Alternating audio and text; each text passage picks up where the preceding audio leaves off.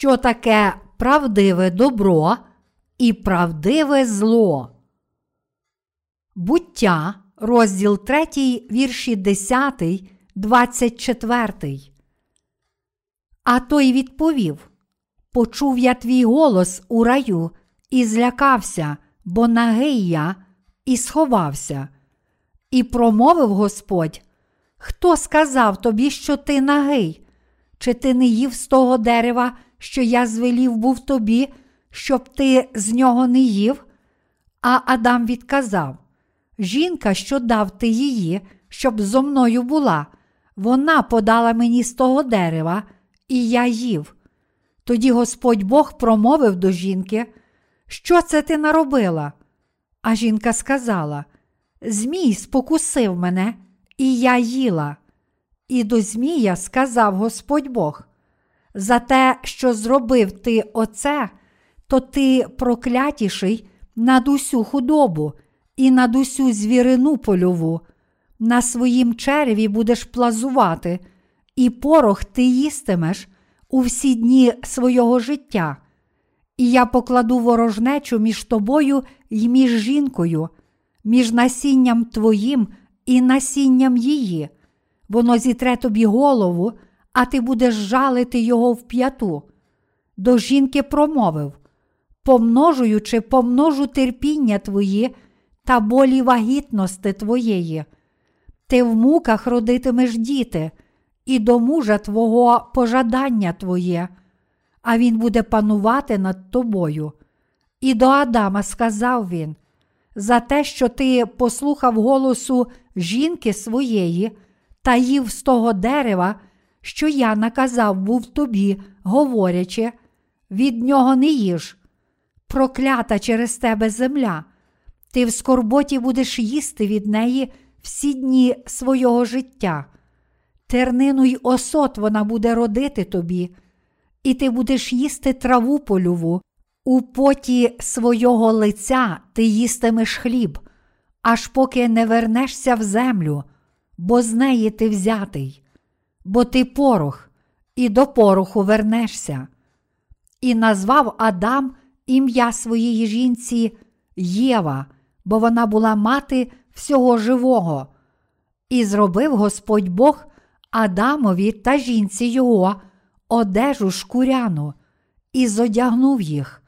І сказав Господь Бог: ось став чоловік, немов один із нас, щоб знати добро і зло. А тепер, коли б не простяг він своєї руки і не взяв з дерева життя, і щоб він не з'їв і не жив по вік віку, і вислав його Господь Бог із Еденського раю, щоб порати землю, з якої узятий він був, і вигнав Господь Бог Адама, а на схід від Еденського раю поставив Херувима і меча полум'яного, який обертався навколо, щоб стерегти дорогу до дерева життя. Їжа сатани.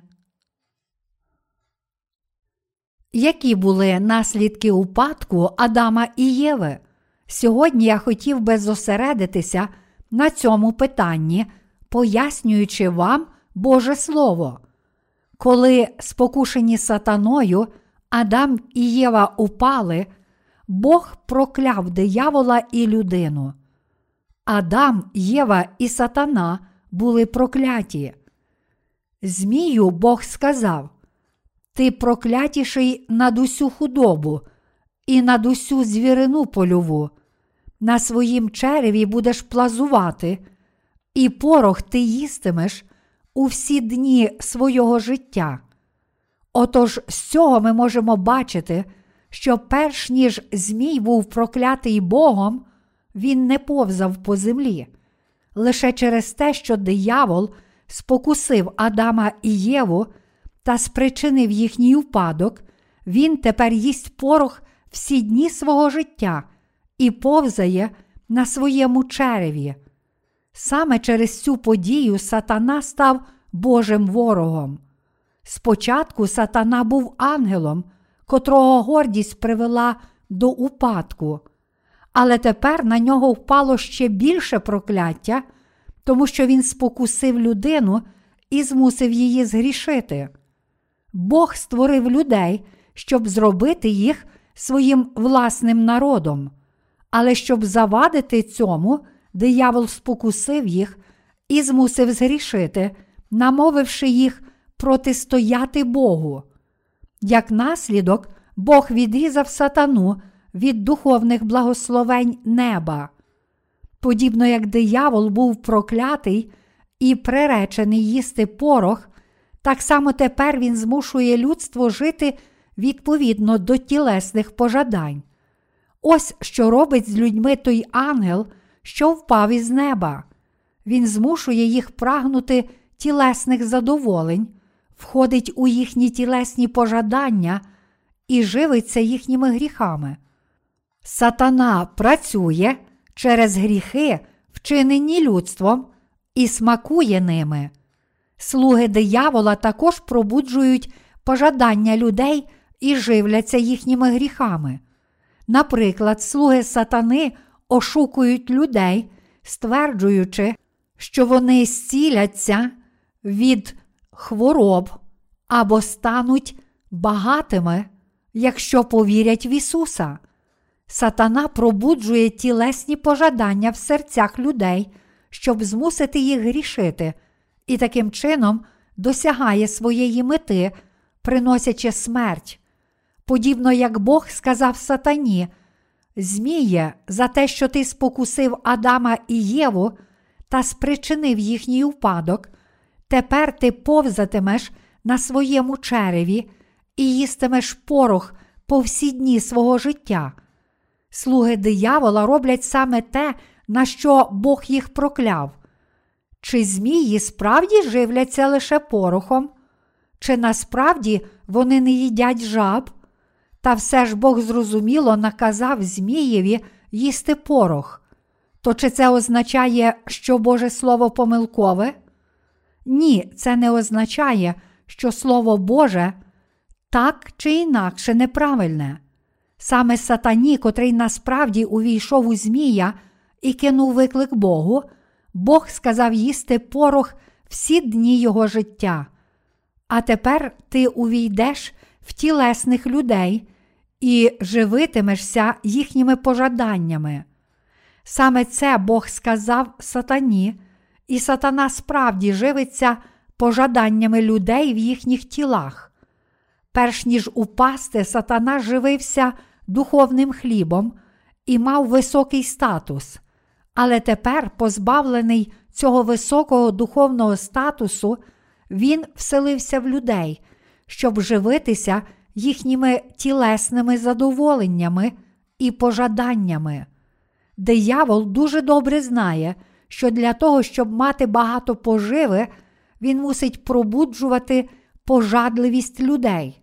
Саме тому він намовляє людей своїми брехливими словами, кажучи, що задовольнить їхні тілесні пожадання, обіцяючи, що якщо повірять в Ісуса, то стануть багатими й успішними в бізнесі, поступлять у престижний університет, зустрінуть доброго чоловіка чи дружину і так далі. Іншими словами, тепер диявол живиться грішними серцями тих, котрі вірять в його неправду, в яких людей сатана вселяється і працює. Диявол може працювати лише в серцях тих, котрі ще не отримали прощення гріхів. Інакше кажучи, диявол живиться тілесними пожаданнями тих, котрі не отримали прощення гріхів. Колись якісь демони, послідовники сатани, просили Ісуса, щоб дозволив їм увійти у свиней. Луки, розділ 8, вірш 32. Диявол вселяється в тих, котрі слухаються власних пожадань і лише хочуть наповнити свій шлунок в цьому світі, подібно як порося. Він будує свій дім у їхніх серцях і живе там. Тому пастори, котрі служать лише для того, щоб збагатитися, є типовим прикладом слуг сатани. То як же тепер ми можемо дізнатися, хто є слугою диявола, а хто Божим слугою? Слуги диявола завжди шукають лише матеріальної вигоди, як наказує їм диявол. Те, що Бог наказав сатані, цілком здійснилося у ділах його слуг. Перш ніж сатана був проклятий, він їв щось інше, але тепер Бог наказав йому їсти лише порох протягом решти його життя. Тому навіть до сьогодні сатана і його слуги живляться лише нечистими пожаданнями, котрі походять із сердець людей. Християнські провідники, котрі все ще не народилися знову, хочуть лише збільшити кількість своїх прихожан і побудувати великі церкви. Вони сліпо прагнуть мати якомога більше речей цього світу. Отож вони хочуть все більших церков і прихожан. Натомість, народжені знову, котрі вірять у Євангеліє води та духа, не живляться лише тілесними пожаданнями, праведні живляться духовним Словом Божим і з вірою споживають хліб життя. Звичайно, навіть праведні повинні їсти земний хліб, щоб вижити, але вони прагнуть споживати духовне Слово Боже, тобто хліб життя. Це повна протилежність слуг диявола, котрі їдять лише порох. Тоді як народжені знову їдять і те й інше, ті, котрі не народилися знову, живляться лише порохом. Їсти лише порох означає живитися лише мирськими речами. Слуги сатани, тобто ті, котрі не народилися знову, слухаються винятково пожадань свого тіла, а також змагаються між собою, щоб побачити, хто з'їсть більше пороху. Тепер сатана став Божим ворогом. Наш Бог сказав йому: Я покладу ворожнечу між тобою й між жінкою, між насінням твоїм і насінням її.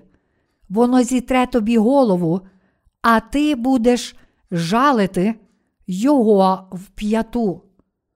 Буття, розділ 3, вірш 15. Іншими словами, Бог поклав ворожнечу між сатаною і людством. Був час, коли Змій і людство були друзями. Вони товаришували один з одним і веселилися разом. Але після того, як сатана вселився у Змія і змусив людство з'їсти плід дерева, пізнання добра і зла, ворожнеча повстала між сатаною і людством.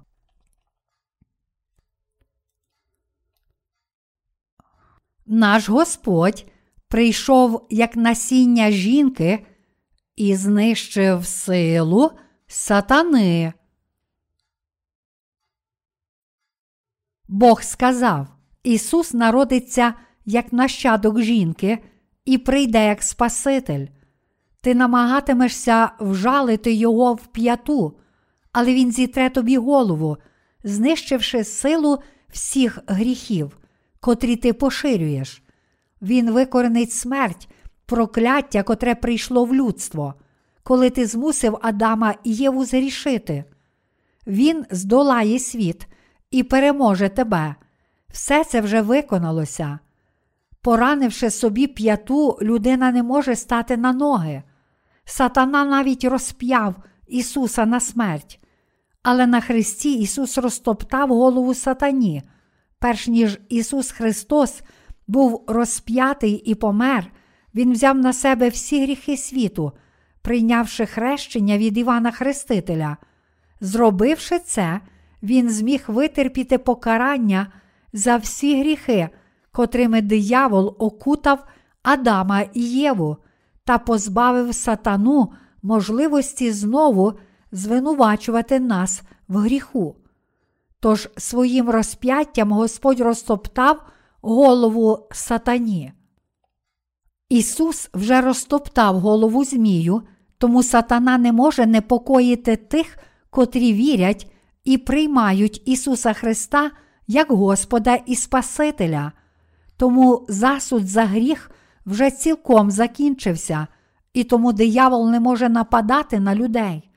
Проте сатана все ще працює в серцях тих, котрі не вірять у Євангеліє води та духа, і тому не отримали прощення гріхів, пробуджуючи в них тілесні пожадання.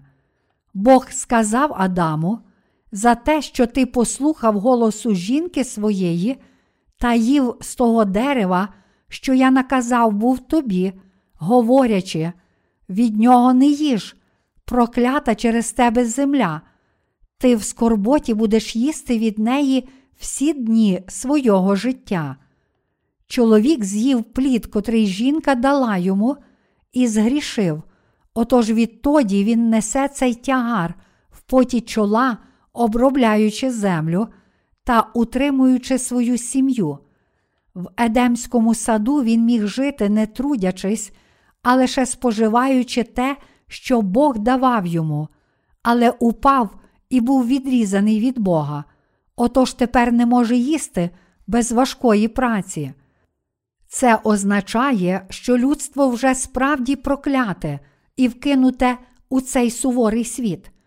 Як написано, до жінки промовив, помножуючи помножу терпіння твої та болі вагітності твоєї, ти в муках родитимеш діти, і до мужа твого пожадання твоє, а він буде панувати над тобою.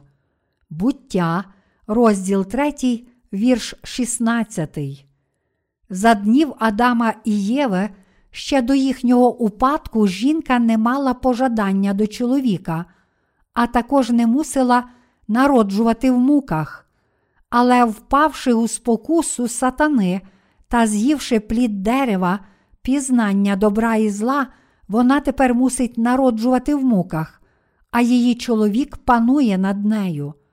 Якби вона не згрішила, то над нею ніхто не панував би, саме тому, що жінка згрішила, тепер над нею панує чоловік. Те, що над Євою пануватиме Адам, означає, що людством управлятиме Бог. Над тими, котрі народилися знову завдяки вірі в Євангеліє води та духа, повинен панувати Бог через свою церкву. Кожен, хто народився знову, повинен прагнути Господа і коритися Його церкві. Над тими, котрі не коряться Божій церкві й не прагнуть брати участі у ділах церкви, щоб служити Господу, Бог не може панувати. Не можуть вони також отримати Його духовних благословень. Такі люди не можуть перебувати в церкві до кінця. Ми повинні усвідомити те, що каже Слово Боже. Бог сказав, що над жінкою повинен панувати чоловік, та що вона народжуватиме в муках, а чоловіки можуть пожинати плоди своєї праці, лише якщо працюють у поті чола. Все це здійснилося як фізично, так і духовно, і саме так, як написано в Біблії. Ми отримали спасіння завдяки ділам Ісуса Христа, а чоловіки повинні працювати, щоб забезпечувати свої сім'ї. Як написано, тернину й осот вона буде родити тобі, і ти будеш їсти траву польову, у поті свого лиця ти їстимеш хліб, аж поки не вернешся в землю, бо з неї ти взятий, бо ти порох і до пороху вернешся. Буття, розділ 3, вірші 18, 19. Вже те, що Адам і Єва були вигнані з Едемського саду, саме по собі означає страждання. Жити в цьому світі означає йти терновим полем. Життя в цьому непривітному світі дуже втомливе, немає жодного цілком хорошого дня. Це Боже покарання, зіслане на людство через його падіння. Якби люди не з'їли плоду дерева, пізнання добра і зла, то могли б вічно жити в Едемському раю. Але тепер вони мусять повернутися у порох, з котрого були створені. Люди стають лише жменькою пороху, коли помирають. Коли людей ховають, вони гниють і перетворюються на порох. Насправді, тіло людини цілком марне. Подібно як личинки їдять гнилу рибу, і вона зникає, так само тіло людини гниє і повертається у порох. Тіло людини недовговічне. Тіло людини походить із природи, і тому воно має повернутися до природи, не залишивши по собі й сліду.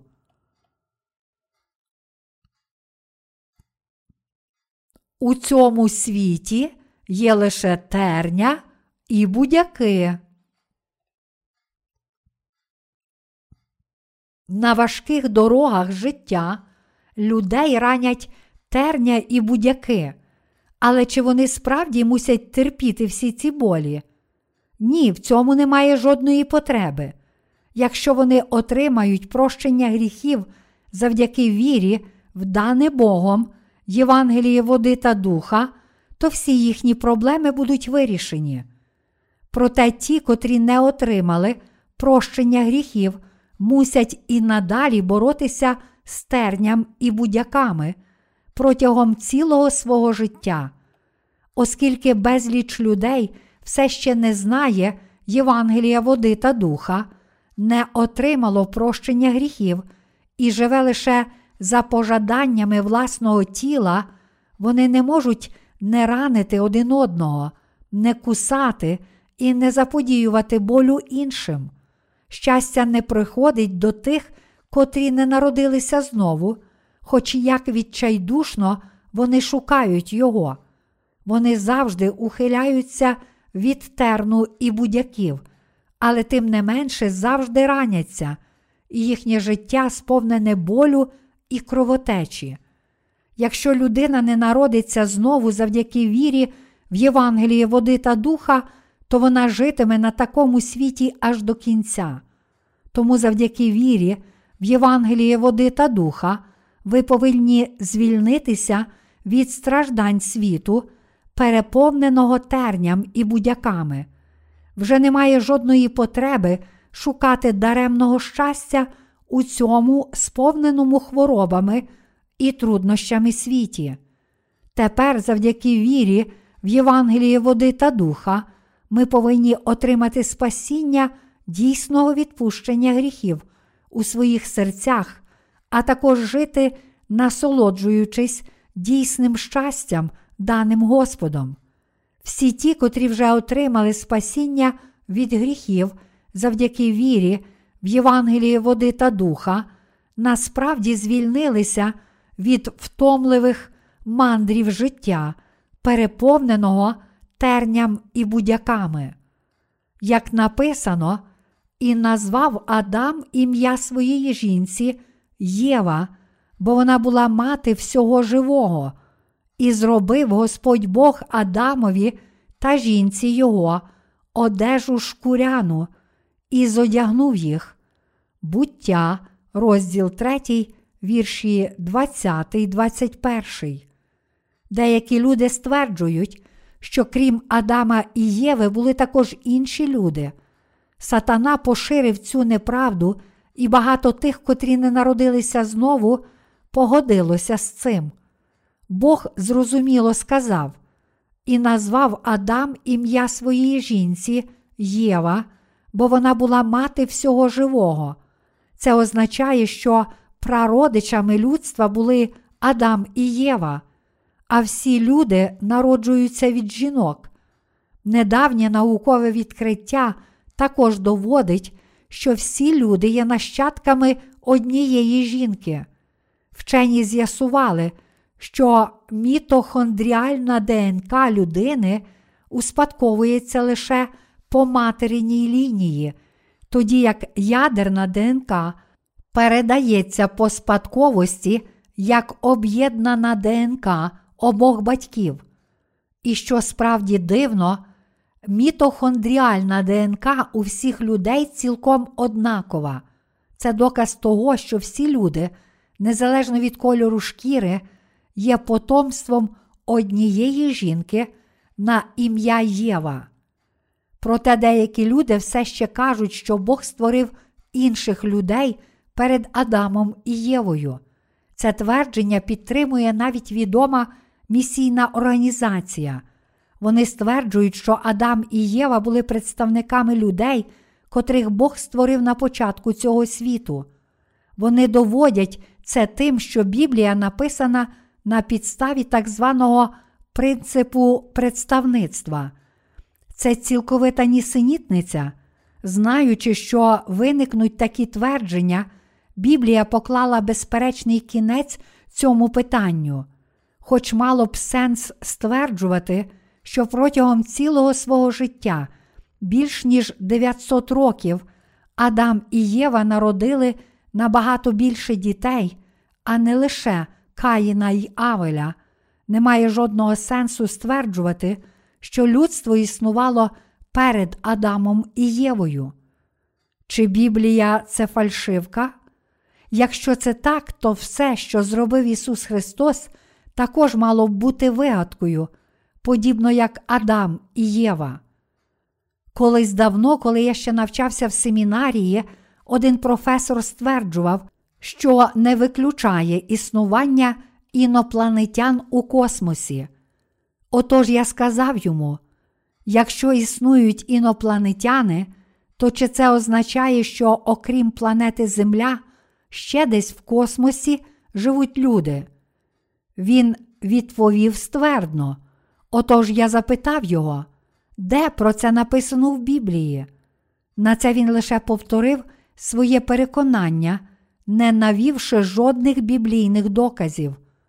Отож я знову запитав його. Біблія каже: так бо Бог полюбив світ, що дав сина свого однородженого, то чому ж Ісус народився саме на цій планеті? Тоді професор просто замовк.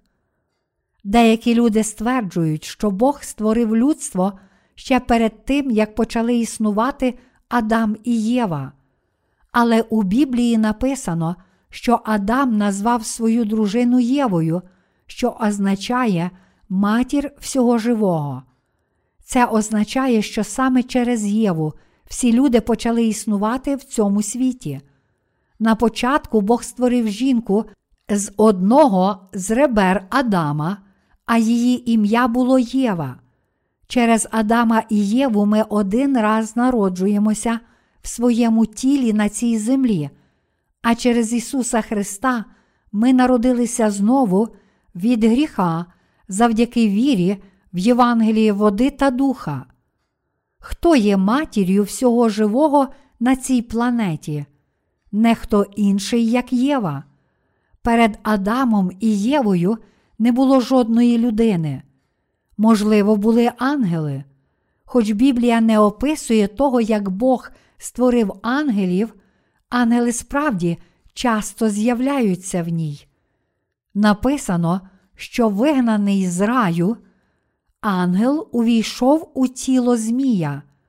Праведні мають стійкий фундамент, і цим фундаментом віри є Боже Слово правди.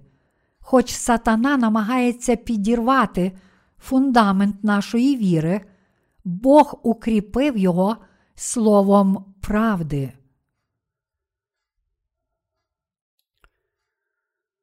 Шкіряний одяг, котрий Бог зробив для нас і одягнув нас. Буття, розділ 3, вірш 21 каже: І зробив Господь Бог Адамові та жінці його одежу шкуряну і зодягнув їх. Для Адама і Єви, котрі впали, Бог зробив шкіряний одяг і одягнув їх. Це означає, що Бог одягнув людей у відпущення гріхів. Для того, щоб пошити шкіряний одяг, потрібно заколоти ягня. У Біблії написано, що без пролиття крові немає відпущення гріхів. До євреїв, розділ 9, вірш 22. Заплата за гріх смерть. А оскільки агнець помер задля відкуплення, він сплатив цю ціну і одягнув нас у життя, спасіння і благодать. Тоді як сатана сказав Адаму і Єві зробити собі вбрання з фігових листків і прикритися ним, Бог одягнув їх в шкіряний одяг. Тоді як диявол винайшов релігію, Бог дав спасіння. Він уже справді одягнув всіх нас у спасіння. Саме через Ісуса Христа ми отримали прощення гріхів у Євангелії води та духа. Хоч люди грішать завдяки вірі в Боже Слово, в Євангелії води та духа, вони стали безгрішними і тому вже немає жодного засуду за гріх. Порівняймо зроблене людиною вбрання з фігових листків із шкіряним одягом, зробленим Богом. Одяг, зроблений з фігових листків, легко рветься, а також висихає на сонці і розпадається. А як же шкіряний одяг? Незалежно від того, як пече сонце, він не рветься. В релігіях цього світу немає правдивого життя, а лише безмір людського лицемірства. Послідовники релігій це ті, котрі намагаються приховати свої гріхи за власними добрими ділами. Проте всі лицемірні вчинки людства з часом в'януть, і, зрештою, видно лише голе тіло людських гріхів. Саме таке є релігійне життя людства. У Євангелії води та духа Бог одягнув нас у вбрання спасіння для прощення гріхів. Він одягнув нас у духовне вбрання зі шкіри, для того, щоб ми змогли спастися та щоб Бог міг одягнути нас у вбрання спасіння, Він послав Ісуса Христа і наказав йому виконати Євангеліє води та духа. Виконавши це, Бог зробив усіх віруючих в Євангеліє води та духа вічно безгрішними. Мої браття віруючі, чи у ваших серцях є гріх? Хоч Адам і Єва згрішили, одягнувшись у зроблений Богом шкіряний одяг, вони вже не соромилися. Тому нащадки Адама і Єви також можуть отримати прощення гріхів завдяки вірі у виконане Ісусом Христом Євангеліє води та духа. Буття, розділ 3, вірші 22, 23 каже: І наказав Господь Бог: Ось став чоловік, немов один із нас, щоб знати добро і зло. А тепер, коли б не простяг він своєї руки і не взяв з дерева життя, і щоб він не з'їв, і не жив по вік віку, і вислав його Господь Бог із Еденського раю, щоб порати землю, з якої узятий він був. Тут написано: Ось став чоловік, немов один із нас, щоб знати добро і зло. В книзі буття, розділ 3, вірш 5, також написано: Бо відає Бог, що дня того, коли будете з нього ви їсти, ваші очі розкриються, і станете ви, немов боги, знаючи добро і зло. Те, що людство саме пізнало добро і зло, є прокляттям. Те, що люди мають стандарт добра і зла, саме по собі не є чимось поганим, але правильний стандарт добра і зла встановлений Богом, тому потрібно належним чином відрізняти добро від зла. Жодна людина не повинна визначати добро і зло на підставі власних думок. Лише Бог повинен визначати і судити добро і зло. Але тут Бог каже, що після свого упадку Адам і Єва пізнали добро і зло, подібно як написано. Став чоловік, немов один із нас, щоб знати добро і зло. Бог має правильне знання добра і зла, чи не так? Ми, люди, також знаємо добро і зло, чи не так? Але стандарти різні. Іншими словами, тоді як Боже добро є абсолютне, добро людства самозакохане й егоїстичне. Ми повинні мати абсолютний і досконалий стандарт добра, встановлений Богом. Але насправді добро людства егоїстичне, отож воно помилкове. Оскільки саме таким є добро людства після його упадку, це всього лиш лицемірство. Для того, щоб розпочати війну, потрібно спершу знайти вагомий привід, адже війну можна вести лише в ім'я боротьби проти якогось зла. Проте в людському світі цей стандарт добра і зла дуже відносний. Отож тоді, як з нашої точки зору, ворожа країна може бути винятково злою, для неї ми є ворогами, а наш народ злим народом. Так, наприклад, у конфлікті між Ізраїлем і Палестиною обидві сторони можуть придумувати більш ніж достатньо виправдань, щоб зруйнувати один одного як злого ворога. Тому ми не можемо знайти абсолютного добра в людському світі. Ні те, на чому наполягає одна країна, ні те, що відстоює інша, може не бути абсолютним стандартом. Людський стандарт доброчестя не може бути абсолютною правдою. Проте ми обов'язково мусимо боротися проти сатани і долати його, нашого вічного ворога. А оскільки ми повинні неодмінно вести духовну війну, в нас мусить спершу належним чином встановитися стандарт добра. Люди недосконалі, отож, якщо ми визначатимемо доброчестя на підставі власних думок, то протистоятимемо Богу. Лише Бог може відрізнити добро від зла, і лише Він може встановити абсолютний стандарт доброчестя.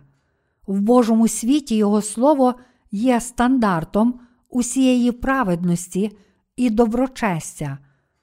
Те, що Слово Боже це абсолютне Боже добро, є незмінною правдою, котра кидає виклик часу й епосі. Великим злом для вас є самостійне встановлення стандарту добра і зла, адже сам цей стандарт є відносний. Помилкою було б вважати щось відносне за абсолютний стандарт. Наприклад, в моїй країні, коли батьки вмирають, їх хоронять у землю, але в одному племені на острові Папуанова Гвінея вважається за доброчестя з'їсти тіла своїх мертвих батьків, адже члени племені вважають немислимим дозволити, щоб тіла батьків з'їли комахи. То яка ж із цих двох практик є доброчесна? Кожна практика правильна для прихильників цієї традиції, але чи вона є абсолютним доброчестям?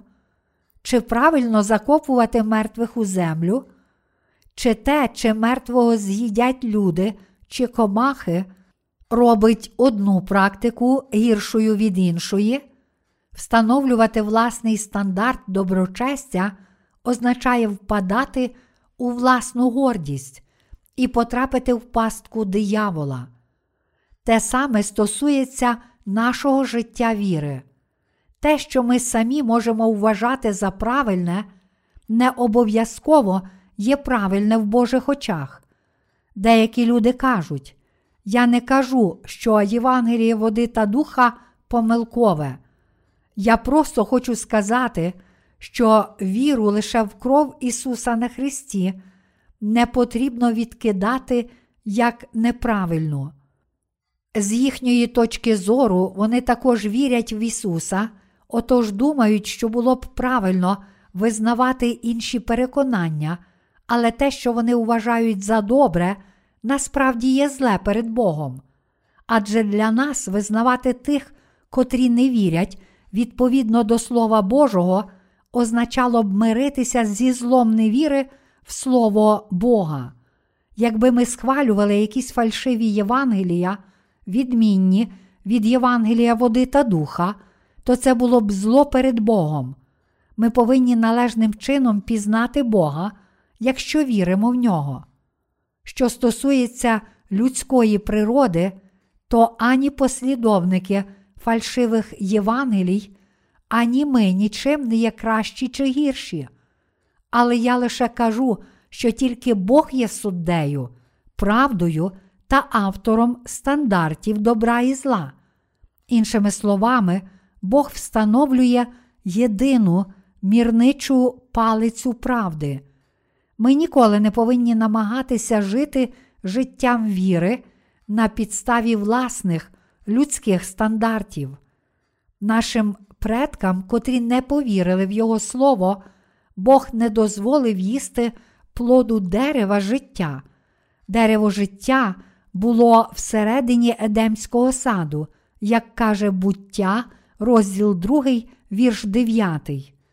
І зростив Господь Бог із землі кожне дерево, принадне на вигляд, і на їжу смачне, і дерево життя посеред раю, і дерево пізнання добра і зла. Бог хотів, щоб Адам і Єва їли з дерева життя і жили вічно, але натомість Адам і Єва з'їли плід дерева пізнання добра і зла. Чому? Тому що сатана спокусив їх, а вони піддалися цій спокусі та з'їли заборонений плід. Обдурені спокусою сатани, Адам і Єва, зрештою, повстали проти Бога, навіть не усвідомлюючи цього. Щоб протистояти Богу, потрібно мати свій власний стандарт. Саме тому Бог наказав Адаму і Єві не їсти із дерева пізнання добра і зла, адже тоді вони повстали б проти нього. Проте, з точки зору сатани, Адам і Єва протистояли б Богу, якби вони мали свій власний помилковий стандарт добра і зла. І саме тому він спокусив їх з'їсти плід дерева, пізнання добра і зла. Чому люди кинули виклик Богу?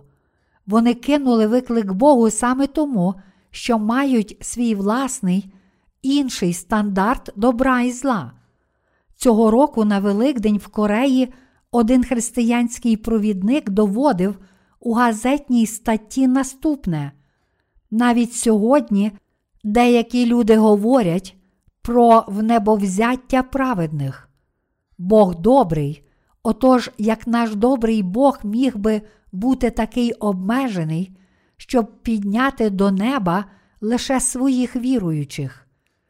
Після Другого Ватиканського собору 1962 1965 роки католицька церква проголосила, спасіння є також поза церквою.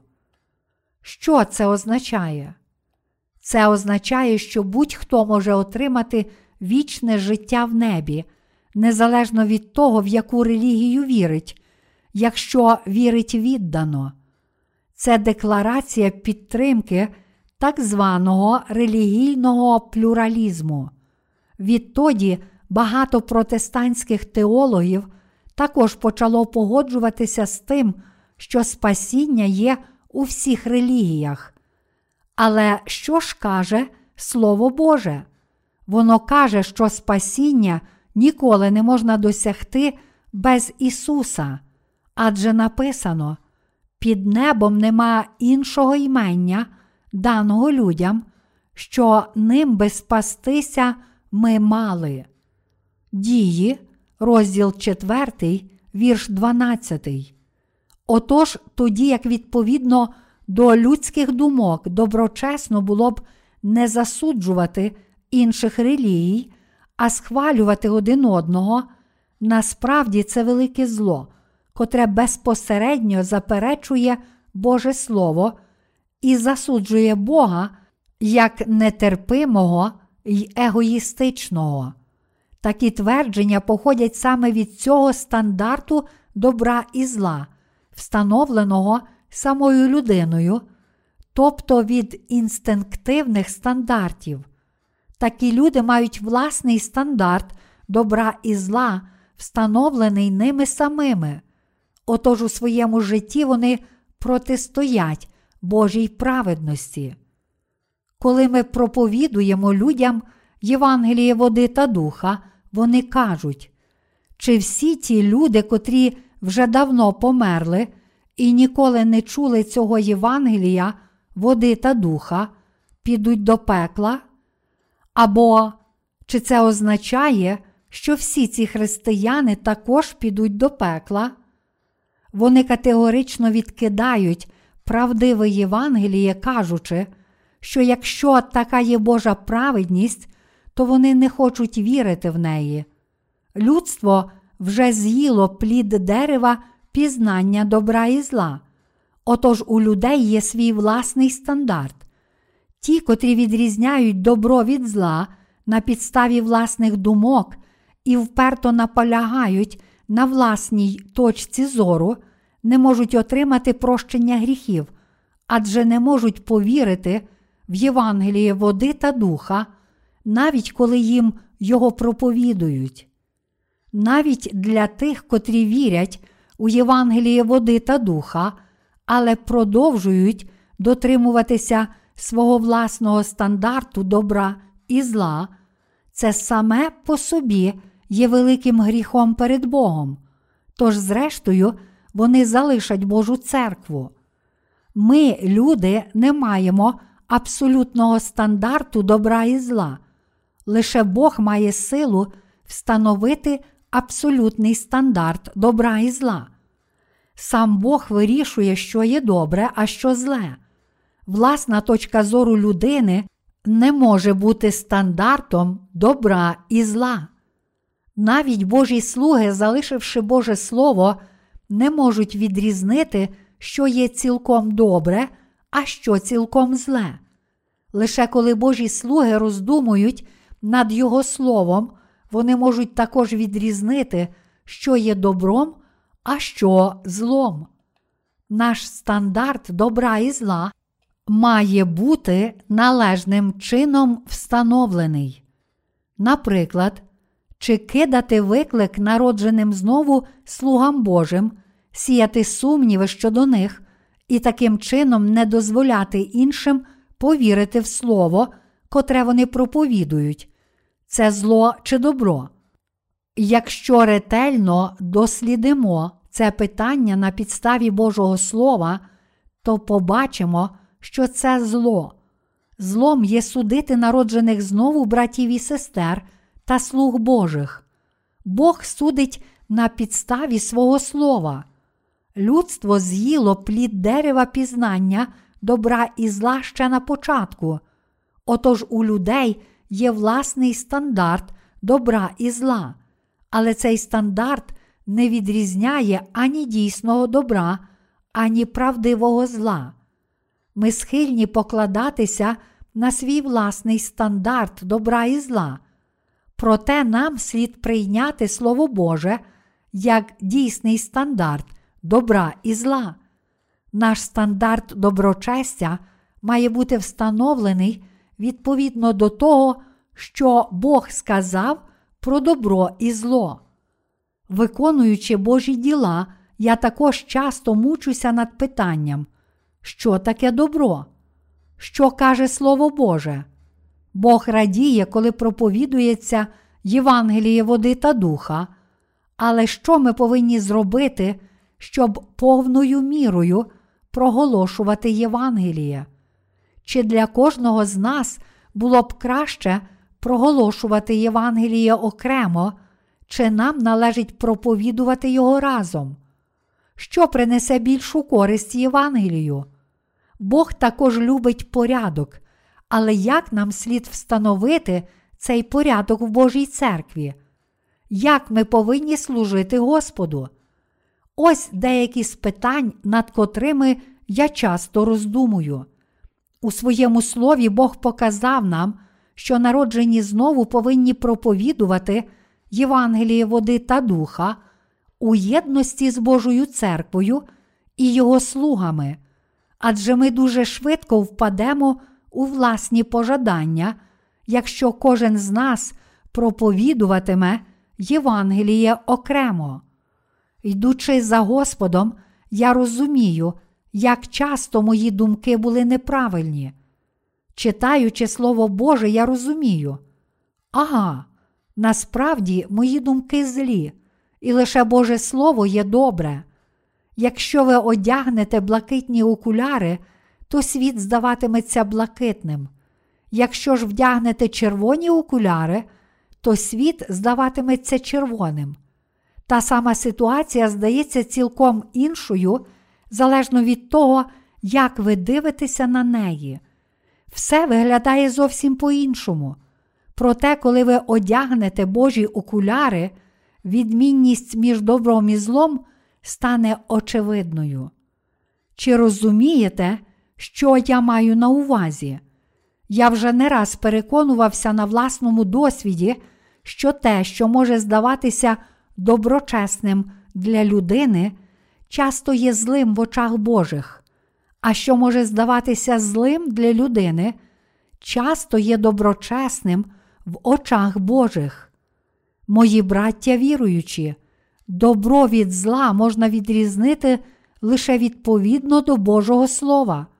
Тому лише з вірою в Боже Слово ми можемо ступати доброчесним шляхом і уникати злої дороги. Насправді, філософія є лише інтелектуальною практикою, котра висловлює прості речі складними термінами. Проста ідея у визначенні філософів перетворюється на незрозуміле метафізичне поняття, котре мало хто розуміє. Натомість Біблія, котра є Божим Словом, проста і зрозуміла. Іншими словами, добро і зло чітко відділені в Божих очах, але для людських очей все виглядає зовсім по-іншому, залежно від кольору окулярів. Коли ви дивитеся на світ крізь призму Слова Божого, те, що біле, справді виглядає білим, а те, що чорне, дійсно виглядає чорним. Лише коли ми дивимося на все крізь Слово Боже, добро і зло чітко відділені.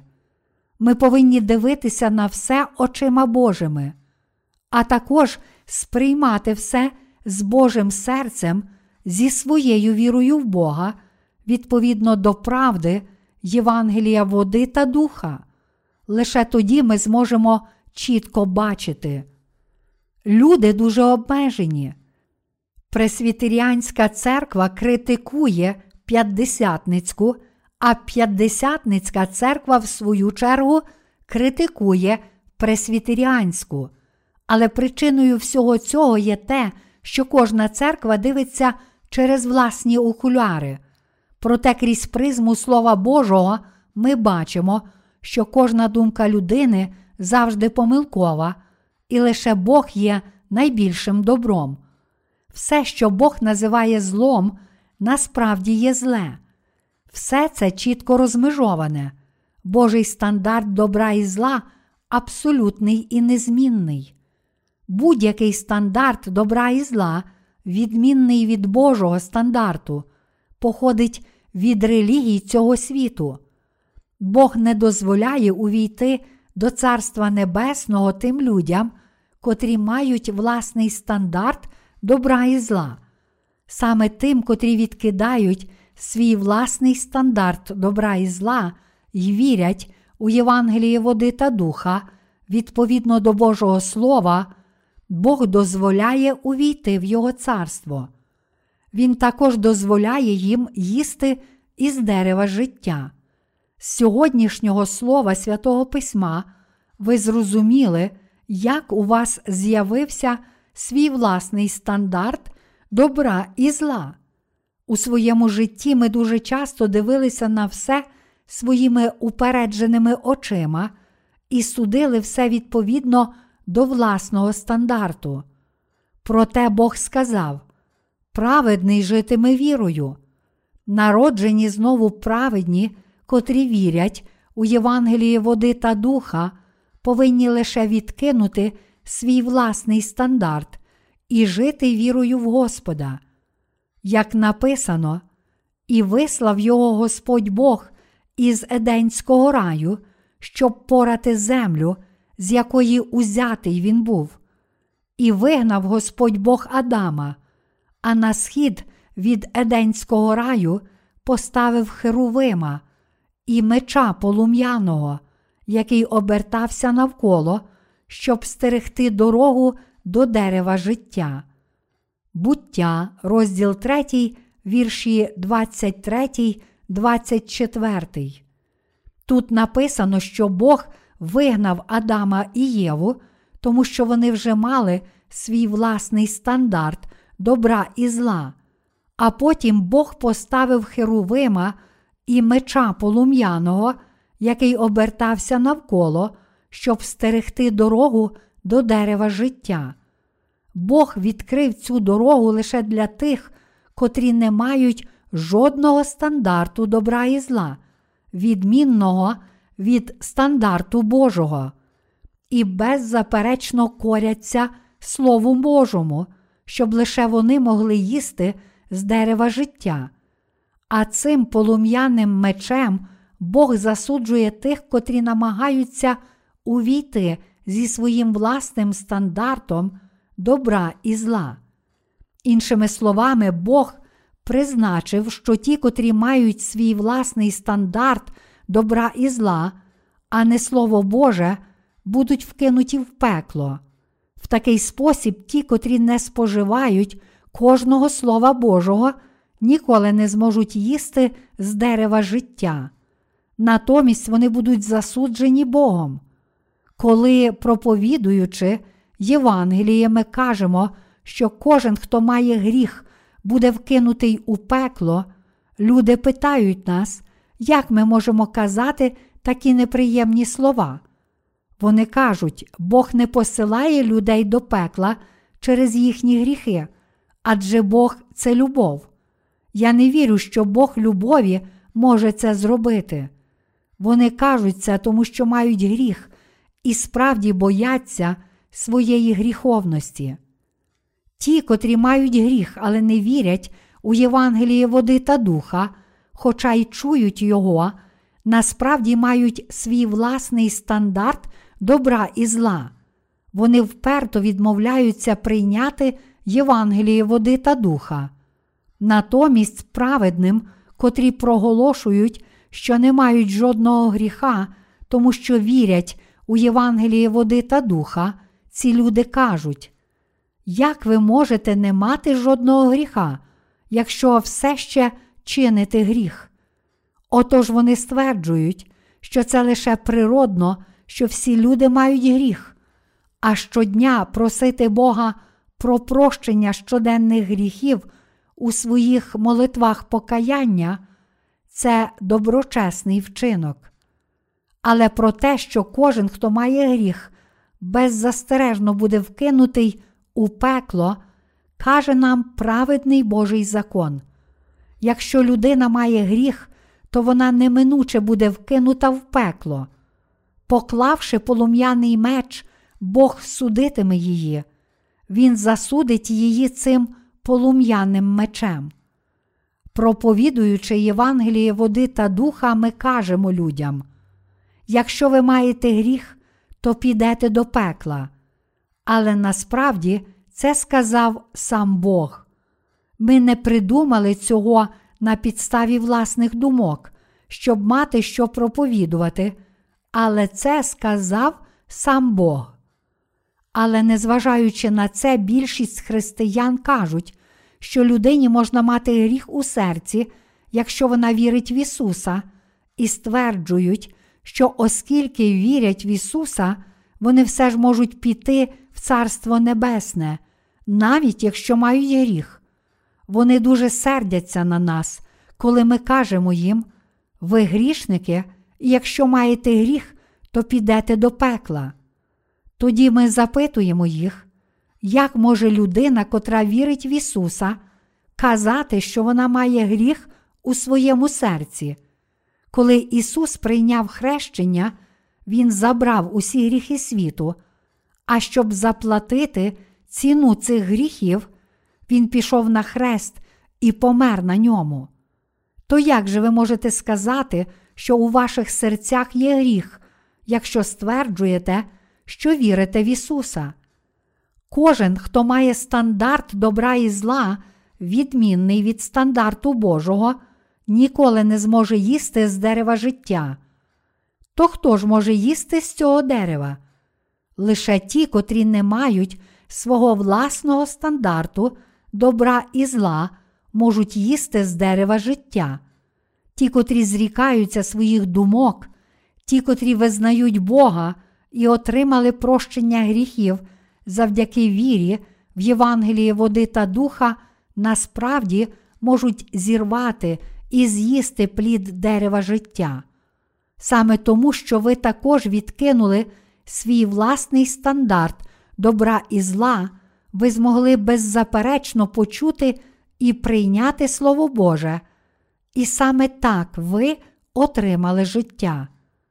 Ті, котрі відкидають свій власний стандарт і зрікаються власних думок, вірять у все Слово Боже, незалежно від того, що воно каже. Вони можуть вірити ось так.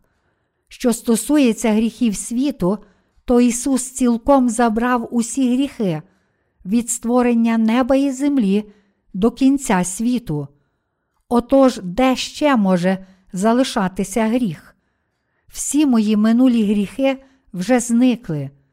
Ісус забрав також усі мої майбутні гріхи. Якщо гріхи світу зібрати разом, то вони є лише однією брилою в очах Божих. Тепер важливе не те, як ми все сприймаємо, але як Бог дивиться на це. Адже саме Божа точка зору є найточніша.